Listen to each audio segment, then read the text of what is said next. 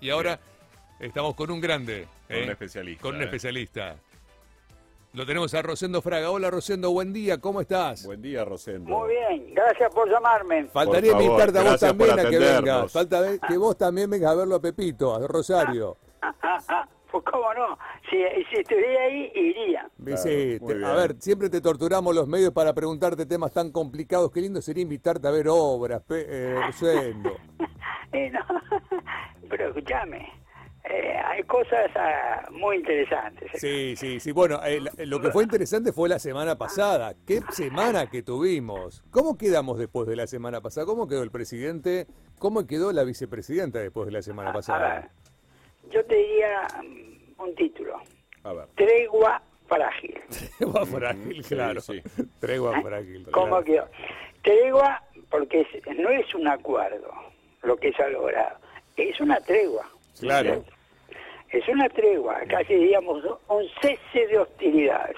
Cese de hostilidades. Muy bien. ¿Hasta cuándo? Yo diría hasta la elección de noviembre. Después de acotar los resultados veremos cómo, cómo sigue esto. Y le, le agrego lo de frágil. Claro, frágil. O sea, ¿Por qué?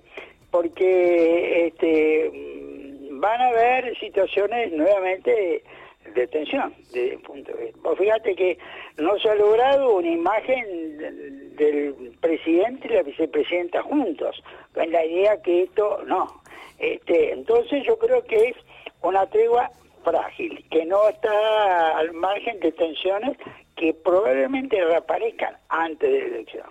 claro, claro, claro. Ok, por Y- ahora... Sí, sí, No, no, sí, sí. No, digamos, esto que, esto que se arregló ahora, estos pequeños cambios que hubo en el gabinete, son los que va a haber. ¿Puede llegar a haber más antes de noviembre o crees que no? Creo que no. Creo que, creo que no. Pero, vos sabés que en política nada es seguro, ¿no es cierto? Creo que no, porque eso eh, generaría un costo político mayor durante la campaña electoral. Claro. Por eso, pero eh, en la política no siempre todo es lógico. No, claro que no. Y, y esto que ha ocurrido, ¿no? Esta suerte de recauchutaje del gabinete, porque no hay nada nuevo de lo que vimos. Muchos personajes ya conocidos, muchos que son muy polémicos y hasta rechazados por la sociedad, ¿no? Sí. ¿Esto le juega un poco en contra a Alberto también?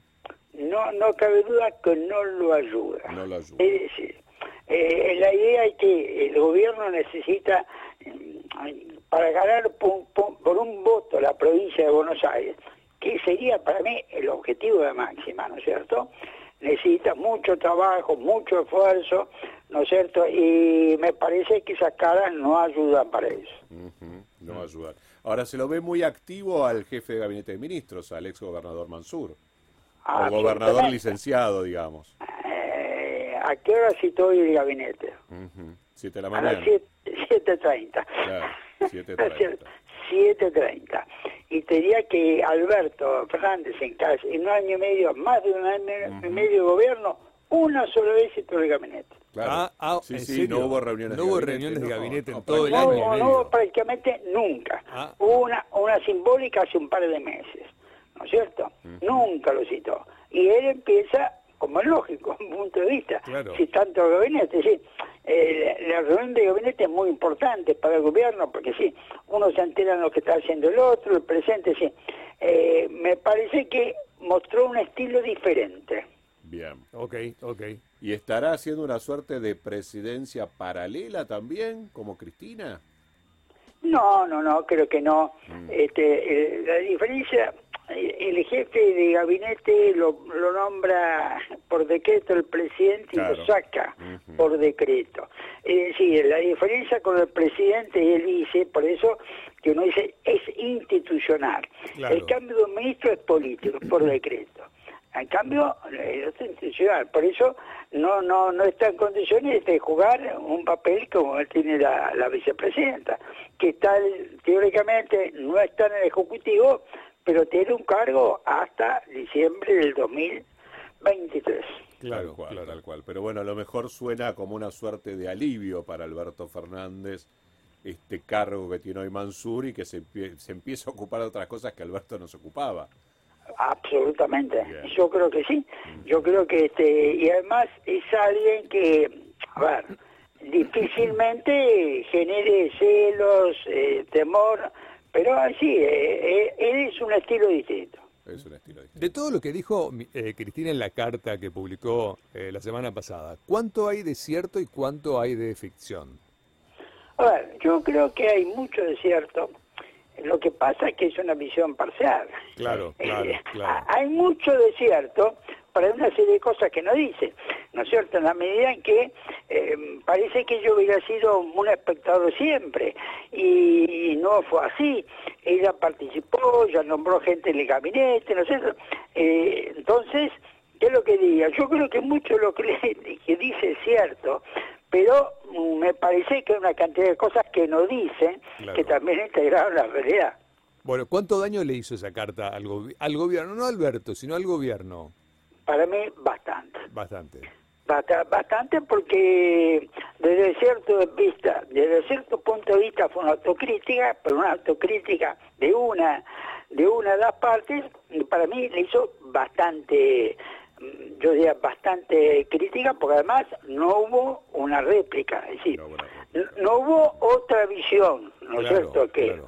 que podía haberse planteado, en- con lo cual quedó esa, que te insisto, no, eh, no es que no haya eh, cosas ciertas, falta la otra versión. Sí, yo me quedo pensando, digo, si, a ver, eh, si esto hubiese pasado en una empresa y alguien no responde, a veces puede ser bueno no responder. A veces, en una empresa, digamos, cuando no responde la otra parte, porque ¿qué significaría que Alberto responda? ¿Y quedaría o habilitaría a Cristina a volver a responder o que alguien del lado de Cristina vuelva a responder? Capaz que no está tan malo que no haya respondido. A ver, yo Capaz, debo en técnica, en técnica de comunicaciones, como vos decís, no hay que agrandar algo que no es bueno. Exacto. Eso, yo- es una estrategia de comunicación, estrategia técnica de comunicación. Ahora, en política, cuidado.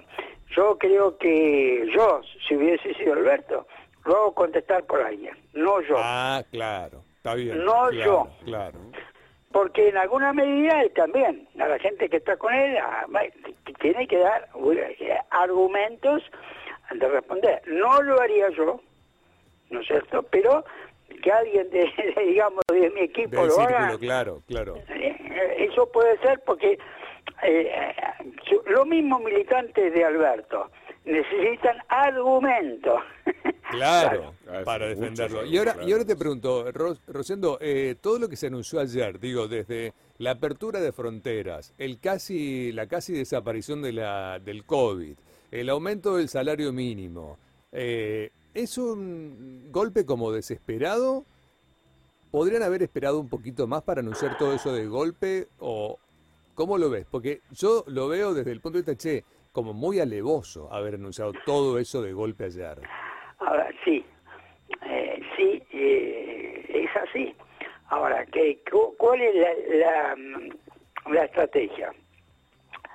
Eh, levantemos todas las restricciones al COVID, porque eso es lo que la gente quiere, lo que la gente le gusta.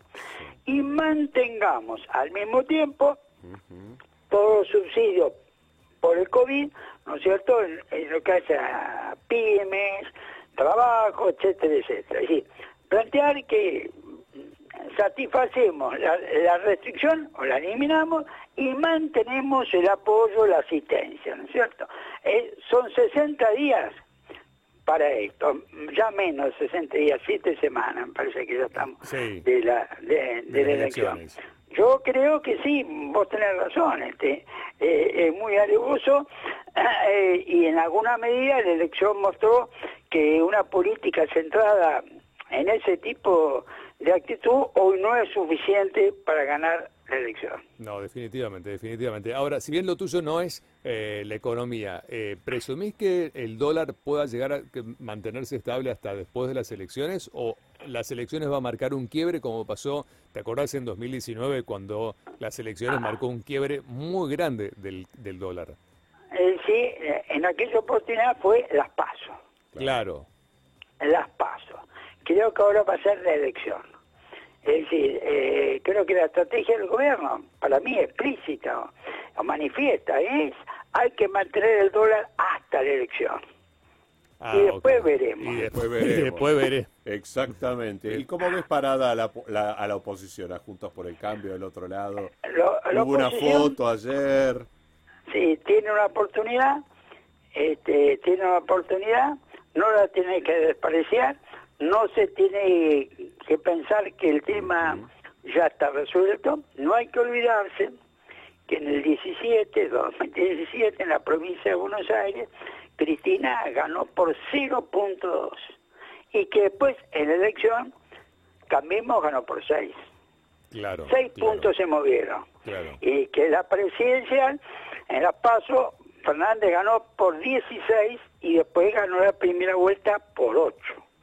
Es decir, vos fíjate, en una se movieron 6 puntos, en otra se movieron 8 puntos. Entonces, la oposición tiene que ser muy realista y muy cuidadosa, ¿no es cierto? Eh, lo, lo probable es que la oposición vuelva a, ganar, pero no es seguro. No es seguro, Claro claro ¿Qué que se sí. hace? Porque cuatro puntos y medio en la provincia de Buenos Aires, bueno, en la otra legislativa se movieron seis. Sí. Sí, sí, tal cual.